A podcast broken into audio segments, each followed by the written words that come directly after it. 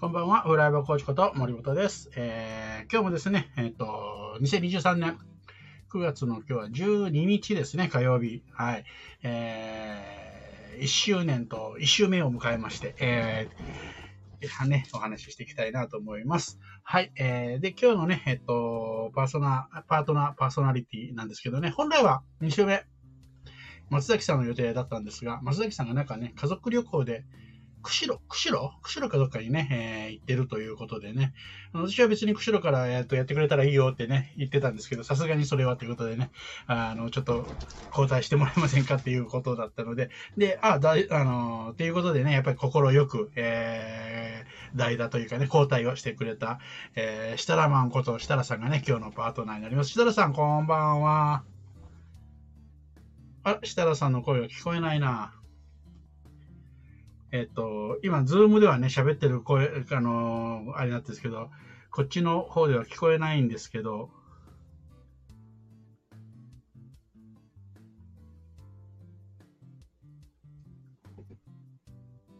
うん、設楽さんの声がシーンとなってます。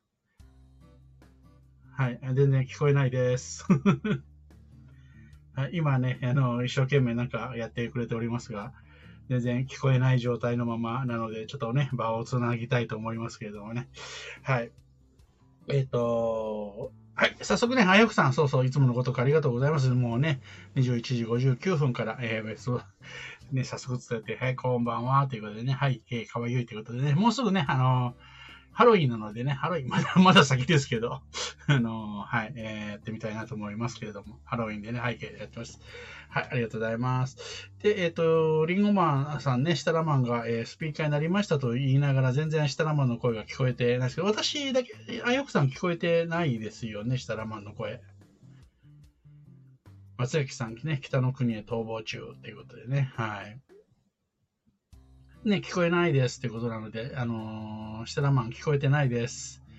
はい。えー、シタラということで、はい。まあ、ということでね、そうか、ハロウィン。ハロウィンって、ハロウィンって10月ですよね。まあ、まだ先です。1ヶ月以上先ですけどね。なんかあのーうちのね、ちょっと母親がやってる店の前がキャンドゥで100円ショップなんですけどね。もう、あのーすっかり、よいしょ。あ、いけた。いけた？あー、ああ、もう聞こえた、聞こえた。聞こえました？あ聞こえます？聞こえます？うん、これ今もう聞こえます。あー、よかったです、よかったです。よかったです。あー、よかった、よかった。はい。な、何が、何が起こった？ん何が起こ、何が起こったんでしょう？電波。はい。あの、スピーカーになりましたと言って、あの、これね、ズームで繋げてるんでね、私が設楽さんが喋ってるっていうのが認識できたんでね、聞こえてないよっていうのね、うんえー、いう話をしてたんですけれども。これ、もしズーム繋がってなかったらね、なんで喋らないんだろうそうそうそう。そう ずーっとそのまま、ずーっとそのわからまま。ないまま。えーはいえー一人トークみたいなやつ。はい。北の国に行ってたって。北の国です。北の国。ああの、魂が、魂がね、釧路に行ってたみたいでね、ー声が釧路に行ってたみたいですね。すいまはい、せん今日はね、えっ、と、まあ、急な、急なっていうか、まあ、ね、松崎さんはちゃんとしてるんで、ちょっと前から、前にね、ちょっと前にちゃんと、えー言ってくれてたと思うんですけど、今日はありがとうございます。あ、こちらこそありがとうございます。いや、急ですから。はい。はい。ね、設楽さんもなんかずーっと、ずっと、ずっとなんか、しこういうライブとかややってますよね、よく考えたらね。そう、そう、そうなんですよね。何気に、あまた明日も、明日もお願いされたし、明後日もあるし、みたいな。どんだけ出んだ、みたいな。ひ引っ張りだこです いやね。いやいやいや。ただただ、あの、明日日本だ、明日日本だよねって、あやふさんが。そうそうそう、明日日本、明日日本ですね。明日日本ですね。すごいね。い売れっ子じゃないですか。いや、なんもただ言うん M1 だかなんか優勝した。M1 か R1 かなんか優勝しました。あそう、そう、来年も、来年も下火になるパターンじゃないですか。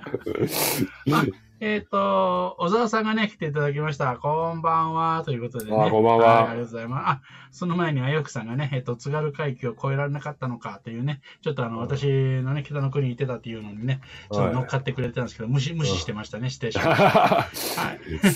滑ったみたいになっちゃった。はい、まさみさん、売れっ子。あ、ケイラさんが来てくれた。おひらさんケイ、ラさんだ。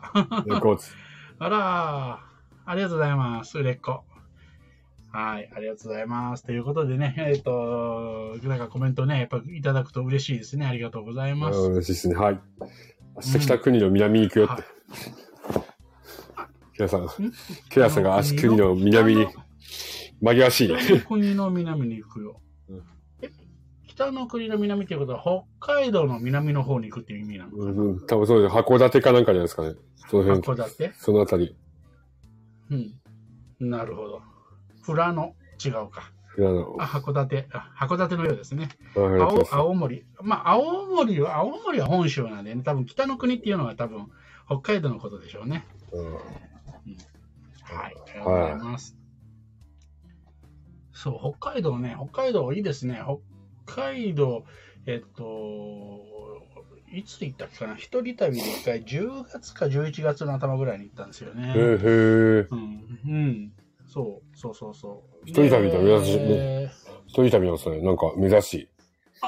うん、あの、もうな、なもう、あのー、なん、なんじゅ、え10年以上前の話ですよ。まだ独身で、あの、の会社員だった頃ですけどね。うん。うん。うんで、行って、そう、10月か11月頃、その頃、11月の頭だったっけかな、は行って。うん。あのーで、そうそう、シシャモが美味しかったのを思い出したな。い。ああ、死者もその頃ねシ。シャモ、うん。で、よくね、えっと、シシャモって、小餅シシャモって言ってね、メスがね、美味しいって言われてるんですけど、実はね、オスの方が美味しいんですって、シシャあモって。ほう美味しいと、美味しいんだ。美味しい。うんで、その行った時にちょっと市場行って、その、その場で焼いてくれたやつを食べたら、あの、シシャモは本当はね、えっと、小餅シシャモって有名だけど、実はオスの方が全然美味しいんだよって言って、うんオスを食べさせてもらったらめちゃめちゃうまかったですね。う。へえ、あ、そう思わず。ずお土産に、うん、お土産に買ったぐらい美味買っちゃ、しかったですね買っちゃ、。買ったんだ。うん買っちゃった、買っちゃいました、買っちゃいました。うん。めちゃめちゃ、こんな美味しい、あの、シシャモ食べたことないと思うぐらい。ああ。うん、だから実はね、あの、シシャモはオスの方が美味しいというね、初めて知りました。うん、なかなかこっちでそう聞かないですもんね。オスなんだかメスなんだかわかんないし、うんむしろ。うん。でもね、やっぱりシシャモって言ったら小餅シシャモっていうのが有名じゃないですか、卵が入って。だからほね、メスが美味しいと思われてるんだけど、実はうんオスの方が美味しい。うんはい。えーあ、やっぱ函館なんですね。はいうん。小沢さんがイカ、これイカのマークかなちょっと見えないけいど、かそういか、イカが美味しい。あ、北海道、あ、北海道っていうか、函館イカ有名ですもんね。うん。ヒゲラさんって函館ご出身でしたっけ？えー実は私も来月行きます、北海道、旭川。お、旭川ラーメンがね、美味しいですね。あラーメンいいですね。シシャモ、ね、美味しいですよね。そう、シシャモ。あの、人生でね、シシャモが、まあ、居酒屋とかでね、食べたことはありますけど、シシャモ美味しいとは思うんですけどね。うん。うんあのーそこまで美味しいっていう感動はなかったんですよ、ああそうそう北海道に行った、うん、11月、11月の頭ぐらいだったかな、が、旬らしいですね、シシャモの。うん。ね、オス、オスのね、うん、らしいです。あ、そうです、函館。あ、ケイロさん、函館出身なんだ。初めて知ったかも。出身がそうなんだ。ええ。知らなかった。うん、かも。はい。というわけで、えー北海道話にね、えっ、と、い、い、あの、今はなきゃ、今、今はなきゃっていう表現じゃないな。えっ、と、今言ってるあの、松崎さんのね、話題から北海道の話題でね、はいはい、えーあ、2歳まで、2歳まで、ケイラさん、北海道、函館だったらしいです。えーうん。短いな。意外と短かった。意外と短かった。2歳、2歳だから覚えてるのかなおそう、そう思った。ねい。たことよく覚えてないぐらいです。うん。まあ、それは多分話で聞くから、2歳まで函館にいたんだよ、なんて聞くからじゃないですかね。うん。うん。エラさん、私、北海道に移住します。まだよって。ええ北海道に移住したいって寒いの苦手だから、俺はね。年取っていくとね、だんだん寒いのそんなにね、苦手じゃなくなってきたっていうのもあるんですよね。あ昔は絶対寒いのダメだったんですけどね。あ、本当ですか？へえ。私寒いんだ、寒いんだめ、未だにダメですね。あの、多分もうちょっと経ったらね、大丈夫になるかも。ああ、そうですか。もう絶対夏、あもう寒、まあ、寒がりの暑がりなんですけどね。はい夏の方が全然良かったんですけども、今夏しんどいもん。ああ、そう今日、でも今回の夏はね、多分暑すぎですよ。温度がおかしいですもんね。36とかだったら。ねえちょっと、ちょっとおかしいですよね。そう、沖縄かって感じ。うん。はい。そっか。なるほどね。というわけで、えっと、北海道話をずっとこのまま続けてもいいんですが、せっかくなので、今日ね、えー、どんなテーマでお話をしますかっていうかもね、ちょっと白々しいかもしれないですけどね。あはい。今日はですね、うん。あの、コーチングについてなんですけど、コーチングってそもそも何なのっていうことのついての話なんですけども、うんうんうん。そう、森本さんが、こう、うんコーチングっていうのを知らない人に出会った時に、うんなんて説明してるのかなっていうのが、まず一つ。ははいのと、のと、あと、うん。それをちょっと、あの、なんていうんですかね、え延長して、あの、あ、相手が、なんかこの今話題にしてることとか、なんかこううん。納得、納得いってないなみたいな時の、伝わってないなっていう時に、どういうふうに伝えてるかみたい、伝えてるかみたいなのが意識してるかっていうそれは、例えば相談事があって、そのことに対してこうじゃないのということを言ったことにピンときてないというイメージなんですか、ああ、そうですね、はい。そうじゃなくて、うん、それで、はい、大丈夫です。OK です。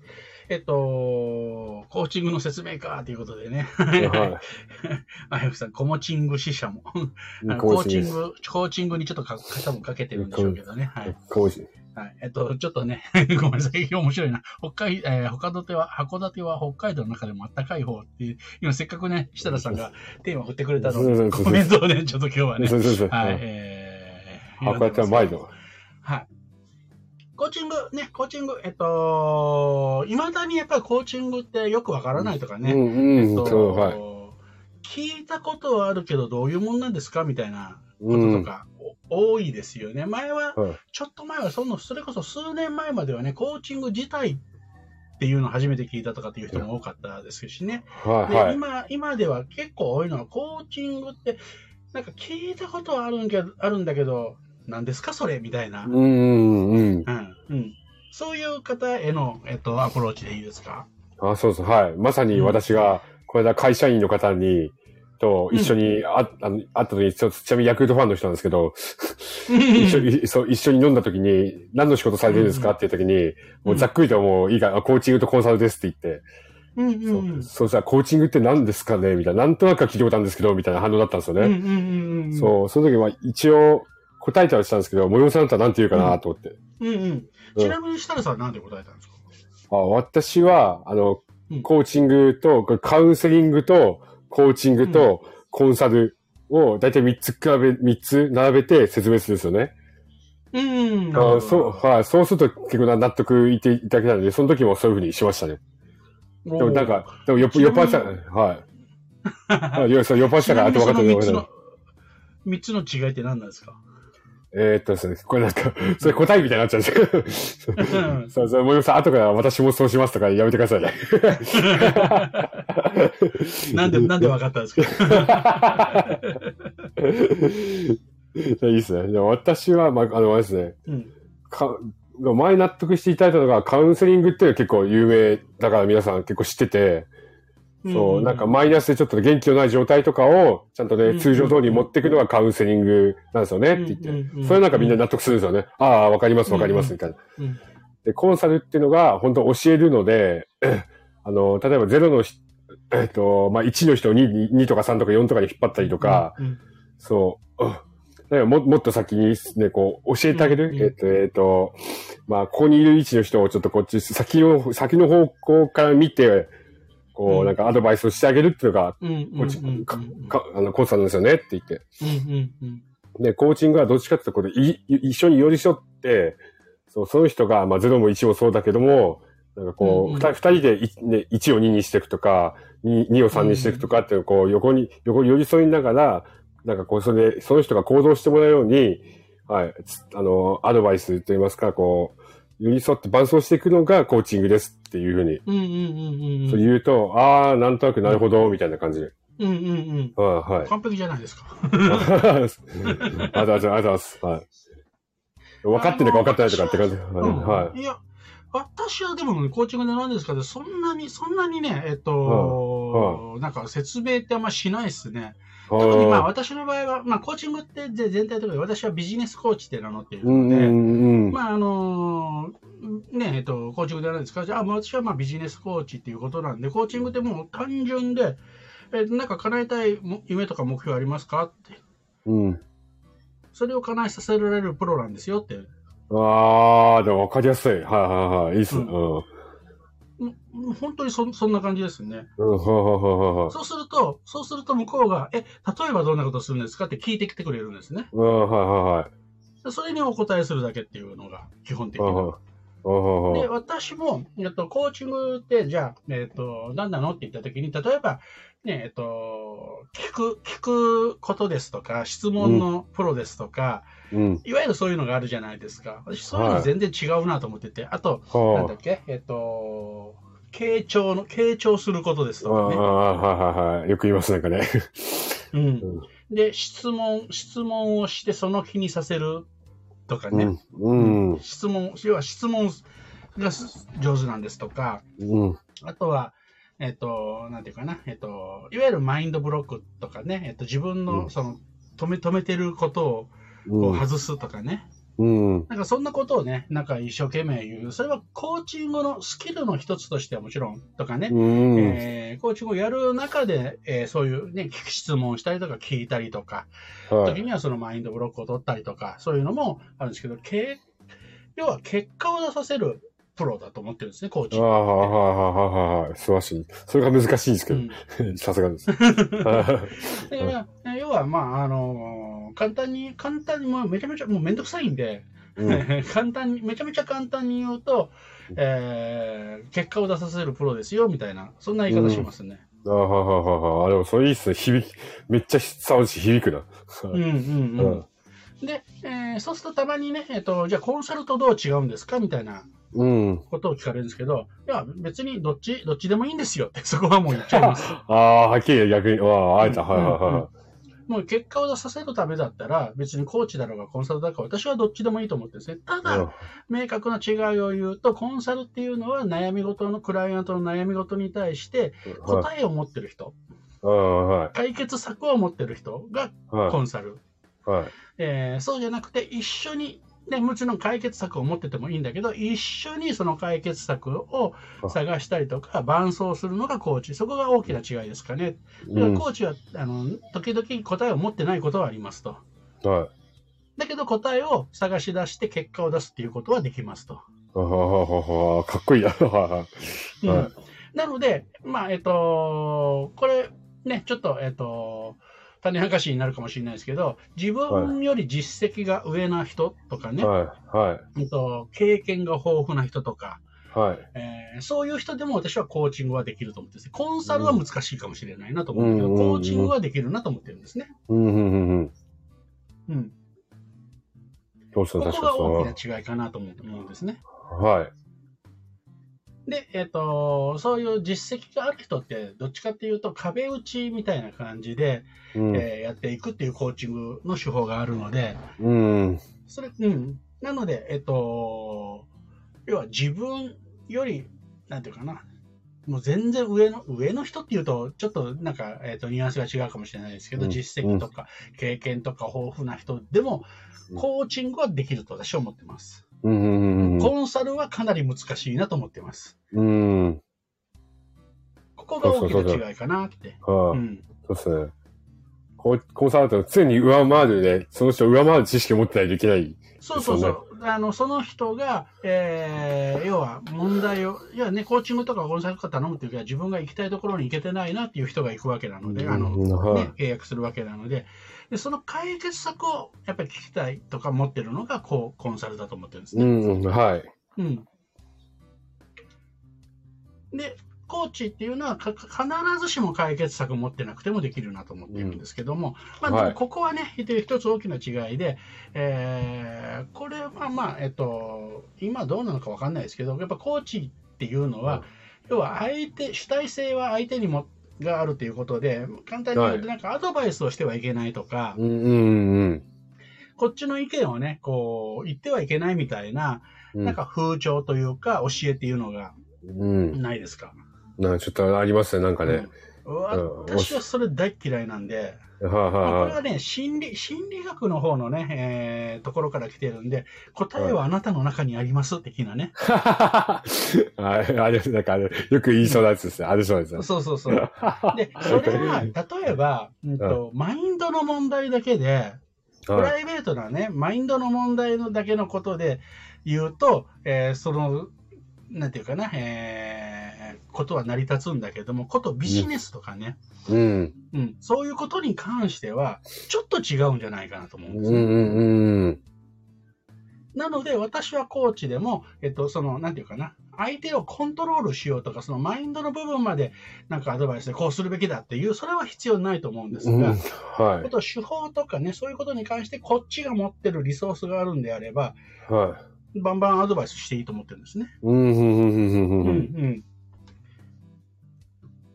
で逆に言うと、そのアドバイスだけを売売ってるとコンサルになっちゃうので、うん、基はい。本的にはそうじゃない、探るんだけども、はい。相手に答えがなかった場合に、こっちがこういうのもあるんですよっていうアドバイスとか、うんはい助言、助言、まあ、助言とアドバイスと同じか、あのはいヒントとか、うんうん。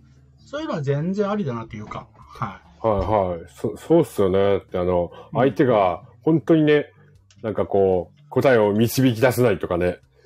そう、なんか、うん、そういう場合ってありますもんね。なんかね、もう考えてこう、うん考えてもわかんないみたいな。い。そう、あのーあとね、こう質問してもトンチンカな方行ったりとかね。ああ、さはいはい。なんかどっか行ってる時とかでか、そうそうそうそうそう。で、えーで、その場合に、ね、あの質問しかしちゃいけなかったら、こうね、今度、誘導したくなってくるんですね。ああ、確かに確かにそうですね。うん。戻戻ってくるように言うんですね。そうそうそうそう。それをやっちゃうと、結局、えっと今度クライアントさんが、あ、この人が探してる答えを何とか言おうみたいな形になる はい。だからコーチングされると疲れたりとかってする人が続出するわけですね。うーん。なので、えっと全然違う方向行ったら、あ、それ違う、あ、そう、そうじゃなくてとかね、あの、うん。なんか基本的に否定しちゃいけないとかって言うんですけど、あの、修正は全然していいと思うんで、私は平気で言いますね。修正、はいはい。うん。でこれがさっきのね、えっと、設楽さんが言ってた、その、じゃあ全くなんか違う、ね、あの、はい意味が理解できていないとかっていうはいは人のところにもつながると思うんですけど、あの、分かってなかったら、やっぱり、えー、トンチンカンな答えになったりするんですい。ね。ああ、はいはいはい。その。時に、やっぱり、うん、引き戻したりする。で、その時に一番重要なのが、これはコーチングのスキルで言うとメタファーかなと思うんああ、ですね。はいはいはいはい。いわゆる例え話。だだだだ話、はい。うん。だからその人の、えー分かる言葉で話してあげるっていうのは、めちゃめちゃ大事かな。うーん。そっか、イメージすると、ああ、なんかね、その、なんか、なんか返答おかしかったかなとかわわかりますもんね、私もね。うん、そう。うんあ、これ分かってないなってうん絶対分かるじゃないですか。うん。はい。その答えによって。はい。で、えー分かってなかったら、あじゃあ今の質問ちょっと変えますねっていう形で、うん今度め、えー例えばこうですよねっていううんメタファーを使って、例えば、うん、だからそのメタファーっていうか、例え話の、うーん、なんだろう、えっ、とレ、レベルっていうとおかしいけど、種類をたくさん持ってないと多分ダメだと思うんですよ。ああ、はいはいはい。メタはそこ難しいですよね。うん。はい。例えば、設楽さんとね、なんか話して、あ、設楽さんとんちんかなこと言ってるなと思ったときに、私はもう完全によく野球の例えで話するじゃないですか。はいはいはあ、まあ、あの、設楽さんがとんちんかなことばっかり言うという意味ではないですけどいね。は い。いや、言ってる可能性ありますね。で、その時には野球の話をする。それはもう絶対した。でもこれバレーボールの話で例えても、設楽さん、なんとなくわかるけどピンとこないと思うんですよ。ああ、そうそうですね。はい。うん、うん。バボちゃんかなと私、思っちゃう。もともと、うん、もともとバレーボーラーなんで、スポーツ、スポーツとしては。ああ、そうか。いえ山本、山本世代とかあったらギリギリわかるかもしれない。あの、左利きの？ええ、そうさすが、さすが詳しい。そうそうそう。そうそうそうそう。そう。でもね、この詳しい、じゃあね、あの、バレーボールのこのセッターのこの具合とかって言われても絶対わからない。絶対、分かった、分かった。分かったですよ。うん。それをキャッチャーに例えたら多分わかると思うんですよ。わかる、そうそうそうですね。はい。そのひ、その引き出しをたくさん持つっていうことは、とても重要かなとは思いますね。うんうん。特にそういう分かっていないというか、人に分かってもらうっていうのは、えっと、はいストーリーと、ストーリーとメタファー。よまあ、メタファーを使ったストーリーっていうのが一番分かりやすいですかね。はははははうんうんはい。今のすげえな。今のすごいですね。ちょっと有料級の教えですね。メタバース型ストーリーがね、うん。こう伝わりやすい野球だったらこうう。いう流れがあるでしょ。で、そういう時にはこう考えるでしょ、みたいな。うん、はいはいはい。と、めっちゃ分かりやすいですよね。あはいあ、なるほど、そういうことかってなりますので。そうそうそうそうそうそう。そうすると、で、野球例えると、あなたのね、知ってるここで例えるとこうだけど、じゃあ今のって、あなたのビジネスで例えるとどうどうですかねみたいな感じでうんうん。質問を変えていく。はいはいはいはい。確かに。そうやってうまくいかねえわとかのもありますもんね。あ、じゃあこれ変えなきゃダメだとか。うん。だから今ので言うとね、あの打って三塁に走ってるようなもんですよ。一生一一塁ではセーフにならないですよね、みたいな。はいルール違反、ルール違反。う んだからルールを知るっていうことが大大大切なんですよ、みたいなね。はいはいはいはい。ですね。それ確かにすげえ納得しますね。うん みみんな驚いちゃいますよね、つって。とか言ってから。面白い。そうそうそう。だからこのメタファー、メタファーでね、えっと、話すっていうのは、本当これはね、本当訓練できるんで、あはい。そうですね。あはい。のうん、誰とでも話すときに、なんか、あ、なんか、あとね、めあの、やっぱ説得力のね、えーある人の、えーまあ、せビジネスで言うとね、セミナーとかね、面白いセミナーとか大体メタファーとかね、えーめちゃめちゃ入ってますよね。ああ、かもしれない、かもしれないですね。うんうん。うん。あのーね、我々の共通のね、あのー尊敬する経営者のね、マーチャントクラブということの創創設創設者の、はいえー。菅さんなんかも、めっちゃ、あのーなんていうかな、スライドの中にメタファーいっぱい入れてますよね。ああ、それはあるかもしれない、確かに。はうんい。みんなが笑う笑うやつ出ますもんね。そうそうそう、あの、アイキャッチ的なね、ああ、はいはあのことっていうのも含めたりとか、もう分かりやすい。い。は私なんかはね、ちょっと、えっ、と、よく、えっ、と、その世代、もうその世代は読んでないんだけど、例えば、あの、ドラゴンボールの戦闘地のね、話題い。とかね。ああ出しました、出しました。前出しました、出しましたね。もうよくわかんない。一丁、もうなんだ、これだったら一丁超えてるみたいなあれですね。この、この時には絶望してたんだけど、実はちょっと経つとこんなになってますみたいな。そうそうそうそう、レベルがめちゃくちゃ上がってますみたいなね。うんそれが今のね、あの、業界、あの、ネット業界には起こってますみたいな。ああ、はいはいはい。うんうんああいう、ああいう風にされると、すごくわかりやすいんですよね。わかりやすいです。はい。うんうん。なので、この、えっと、分かってないなっていう人とか、ちょっと、うんっていう人は、もう一番大事なのはもうメタファーですね。ああ、うん。それはこうちょっとメモっとこう、これは。これは確かにすごく使える。メモっとこうと思ったら、使いや、あれだった。あ今、スタイフで使ってんだと思って。すいません、ネタです。自分のネタ、あ今ネタ、ネタですけど、はい。で、これもね、たまに話をするんですけど、それの、えっと、訓練っていうのは、本当誰でも、どこでもできて、あの、ど本当に、あの、ちょっと考えるとね、えっと、これ前もどっかでね、何回かの時に話したことあると思うんですけど、そういうのを、えっと、全くものを分かってない人に、えっと、説明する訓練っていうのは私はキャバクラでやりましたからね。あーあー、なるほど、なるほど。そうそう、わかんなそうですよね、なかなか確かにそう。そうそう。だから、この、まあ、えっと、キャバ、キャバ嬢にもたくさんね、えーいろんな種類なので、真面目にね、キャバ嬢やってて、すごい勉強してる子もいるんだけど、うん、まあ、えはい。っと、ちょっとこあのお小遣い欲しさにね、えーやってくる、まあ、あんまり物事考えてないような子うん、が圧倒的に多いわけですね。はい。で、えーフリーとかで行ったりとか、すあの、ヘルプでつく子っていうのはそういう子が多いんですよ。そうあすると、その子に対して、私は、あ、えっと、私は、えっと、基本的にああいうとこ行った時に、えっと、名刺も出さないし、えっと、職業も明かさないし、なんなら本名も明かさないんですね。名前も言わないんですね。うんただのスケベな親父という、えー設定でいくわけですよ。は まあ、それがスタンダードですよね。そうそう。あのね、これがいいんですよ。えっと、なんていうかな、権威性持ってるなんとかの大学の先生とか、例えばコンサルとかって言ったら、うん難しい話して当たり前みたいな向こうが。ああ、そう、ある、ある、ある、ありますね。そうそうそう。なので、全くただの、えースケベな親父が来たよっていう体でいくんですね。うん。で、そうすると、で、で、この、その人が、えー要は、まあ自分より下に見るわけですよね。はい。うんはいはい、そうでですそね。の人そ、その状態にわざわざ持っていっといて、えーこの子に経済の話、経済ということに興味を持たせる話題にはどうしていくかと。ああ、いいっす、深いですね。面白そう。ちょっと、はい。うんそう。でまあ、けあの経済だけでもいいけど、例えば不況とかね、よく、はい。あの言われてますけど、どういう話し方をしたらこの子は、えー経済というものに興味を持つかなっていう練習をするわけですよ。あとお金の流れとかね、えーそういうのをね、じゃあその子のね、えっと、いきなり、えっと、今不況だけど、ね、あの、なんでだと思う？みたいなことを言うと、ただの小難しい親父になって全然興味を持たないんですよ。あはいはいはい。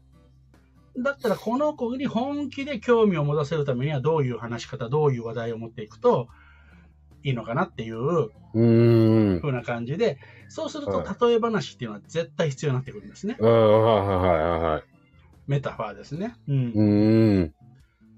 それができると、えっと、要は、なんていうかな、えっと、そういう武器を持たないで、捨て頃でね、勝負できる。うーん。いや、コンサルとか、えー、コーチとかっていう、そういうのなしにして、単純に話だけで興味を持たせるっていう、うん。なんていう、その、技術、スキルがつくって感じですかうね。ーん。そうっすね。確かに考えるしね。相手が本当に、本当に、小学生じゃないですけどね。なんかそれでもね、そう。そあのね、小学生の方がまだちゃんと聞く。う。飲もうみたいになりそう、なりそうそう、なんかね。そうそうそうそう。ああ、確かに。でその子にどうやって興味を持たせるかとかね。うん。はい。面白いな。でもそれちょっといいな。でも、キャバクラは行くのはですけど、なんかどっかでちょっと挑戦しよう、また。メタファーそうそう、意識で全。然全然。そうそう、うんあの、全く自分のことを知らない他人にすると、これ、他人にするのがいいのは、失敗しても恥ずかしくないから。ああ、確かに、確かに、確かに。そうそうそう。そうそう、そうですね。知ってる人だと逆に恥ずかしいもんね。他の、もう、そうそうそうもう知ってる人が、なんかね、恥かいたみたいなそうだから設楽さんのことを知ってる人だったら、あ、この人はウェルスダイナミクスっていうのをやっていて、コーチってやっていて、すごい、うあの勉強もしてるっていうのを知ってるから、うんもう、その体で聞くわけですよ。うん、はもうそういうのなし。そういうのなし。うん背景全くわかりません。い。はい。で、その人に対して、こう自分の思ったテーマをちゃんと興味持たせられるかっていう勝負なんですね。ああ、いいっすね。この間やればよかったな。ヤクルトファンのなんか、にちょっとね、混ぜてもらったから、さお酒の飲み会の時に、そこでやれたら、そうそうそそうう。そういうのやれたらも全然できるんですよ。ああ、やれたらよかったな。やれたらよかったな。うん。めっちゃできるんですよ、そういうの。うん完全に何者でしたか、直樹さん。うん。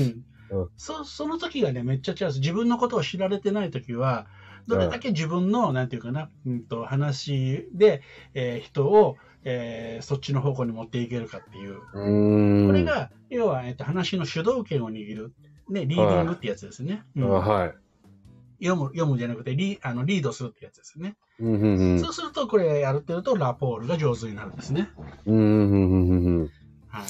というわけで、なんか、あの、いつの間にか結構ね、えっと、コメントが進んでるんで、ちょっとね、はいはいえー、あやふすがね、このコーチングの説明かっていうあたりからですね、あは。はい確かに横浜支部に入るまでは怪しいと思ってた。まあ、怪しいですけどね。あの、うんはい。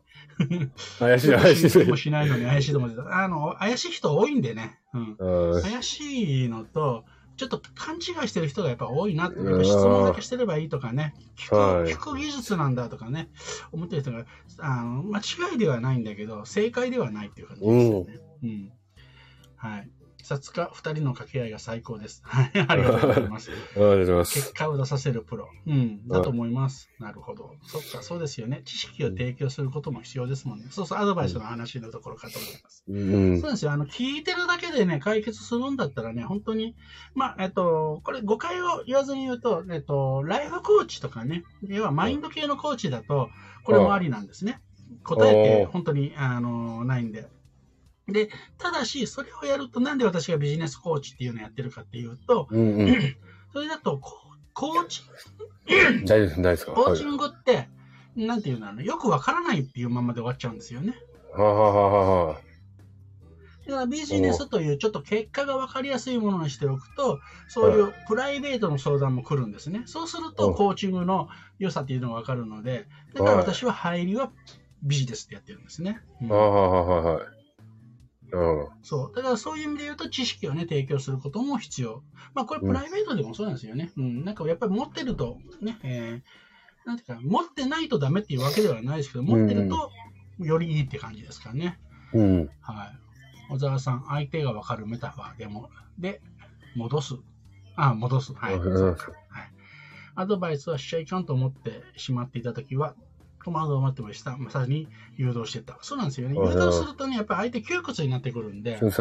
コーチングやられると疲れるようになっちゃうんでね。ははい。漢方の知識ない人に質問だけで結果出させようとしても無理なんですよね。そう、あの、うん漢方なんて本当にね、えっと、漢方ということは知っていても、その詳しいこととかね、い。うん。全然知らないじゃないですか。うんはぼんやりとなんとなく分かっていたことが、今日しっかり、えー腹落ちしました。ありがとうございます。ああ、よくさん、そんうなんそんなそうそう大げさな話したっけかな。い。すがすがしい。うんあ、あさみさんだ。滑り込み参加。ありがとうございます。うんお疲れ様です。おー、あさみさん。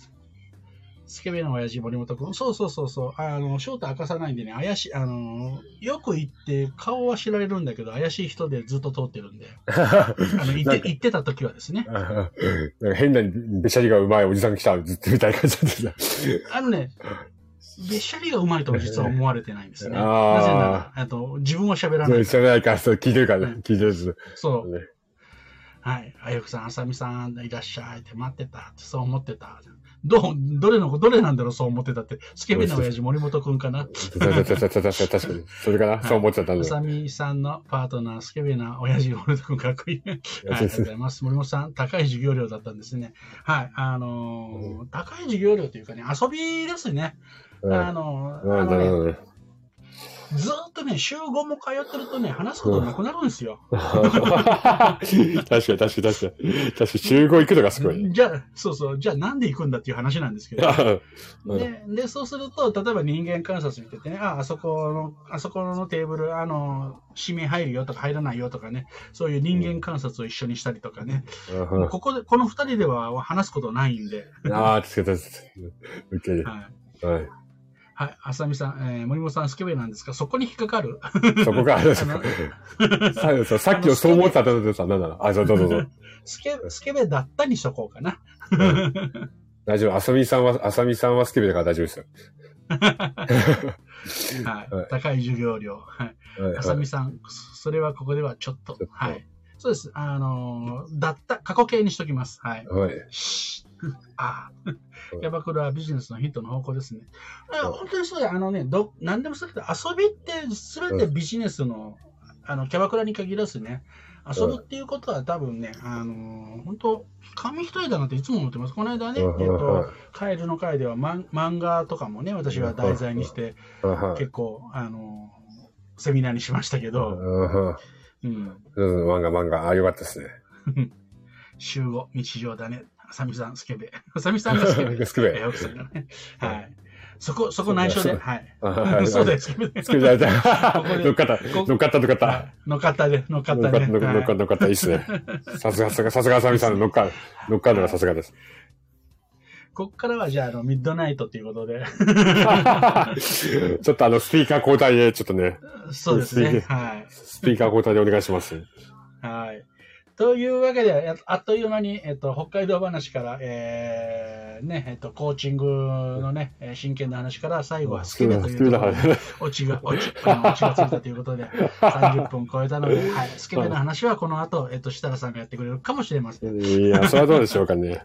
ちょっとあさ、ああさみ、あさみさんがちょっともしかしたらここからね、配信するかもしれないんで。いいですねはあさみさんが、えっと、ライブ開始しましたって言うと、えー皆さん集合するようにと。い。そうそう、そういうことです。そうですね。間違いないです。はいはい。